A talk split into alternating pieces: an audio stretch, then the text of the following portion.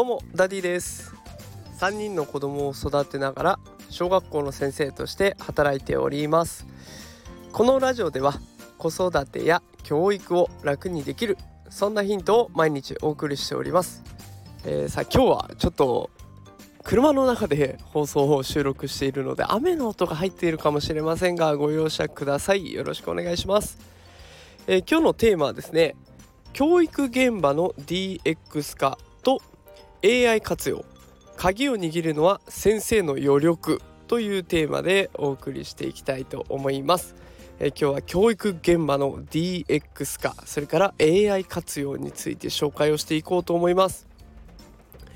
これまでの学校現場ではですね紙の問題を子どもたちに配ってそれを先生たちが手で採点をして成績をね先生が分析してクラス全体に必要だと思われる学習を展開していく。こういうのが当たり前に行われてきました。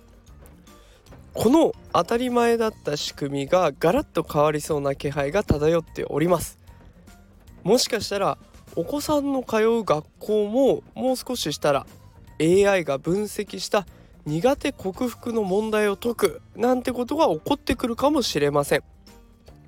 子育てで一歩先の情報をつかんでおきたい。そんな方は是非ねこの放送最後まで聞いていただけたらと思います、えー、それでは早速本題の方に行きたいと思います。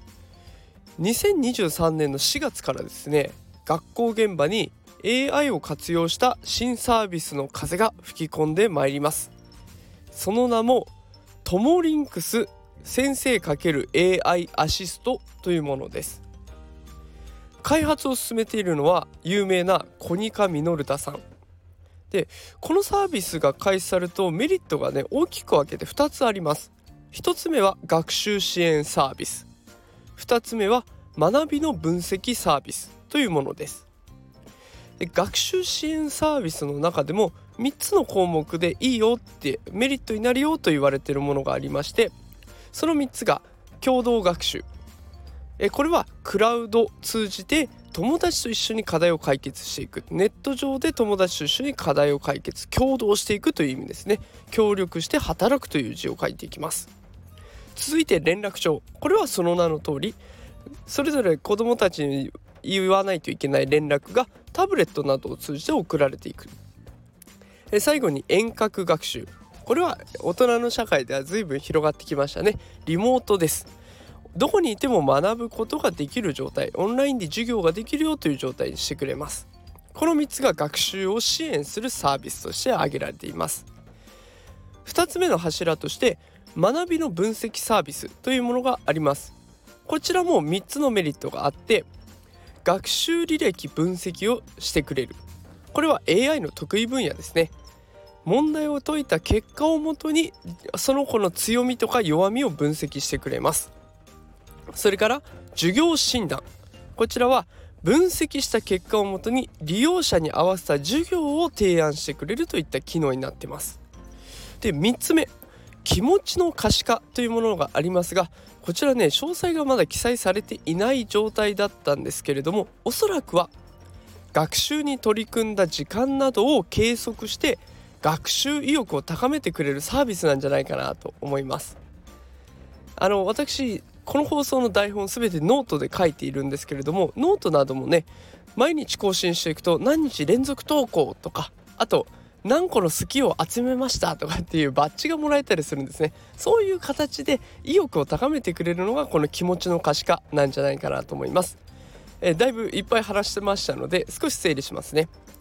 トモリンクスを使っていくと大きく2つのメリットがあるというふうに考えられています。一つが学習支援サービス。もう一つが学びの分析サービスです。そして学習のサービス学習支援サービスの中でも3つのメリット細かく分かれていて共同して学習することの良さが出る。連絡帳をクラウド上で操ることができる。遠隔学習を受けることができる。この3つがあります。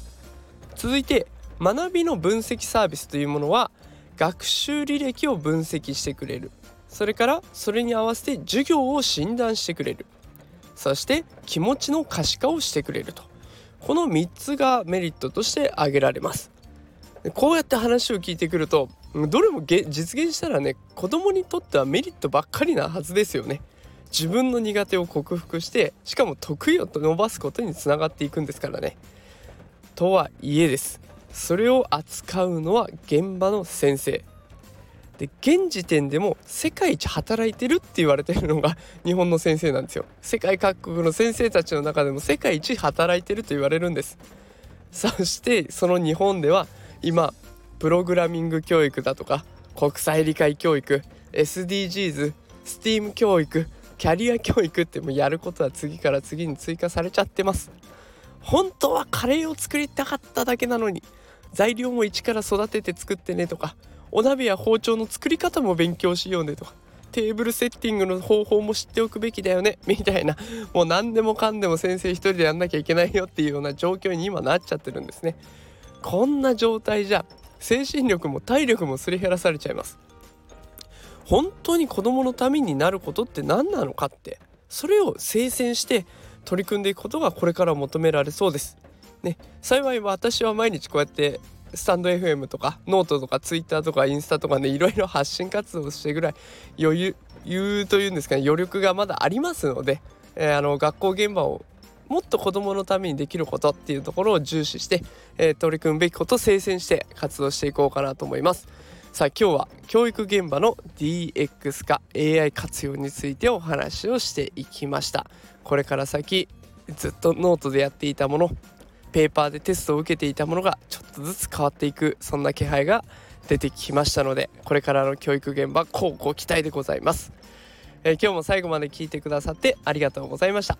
もしこの放送気に入っていただけた方いいねとかあとコメントいただけると嬉しいです。最近コメントもねあのたくさん励ましの声とか私はこういう風に感じましたよなんて感想を送ってくださる方いっぱいいて嬉しいです。でそこから私もすごくいろんなことを勉強させてもらってますので、えー、よかったらお気軽に感想などを送っていただければと思います。あの私絶対否定などしませんのであなるほどそういう考えあるんですねっていうことで勉強させてもらいますのでどうぞよろしくお願いします。それではまた明日も夕方5時にお会いしましょう。今日も最後まで聞いてくださってありがとうございました。それではまた明日。さようなら。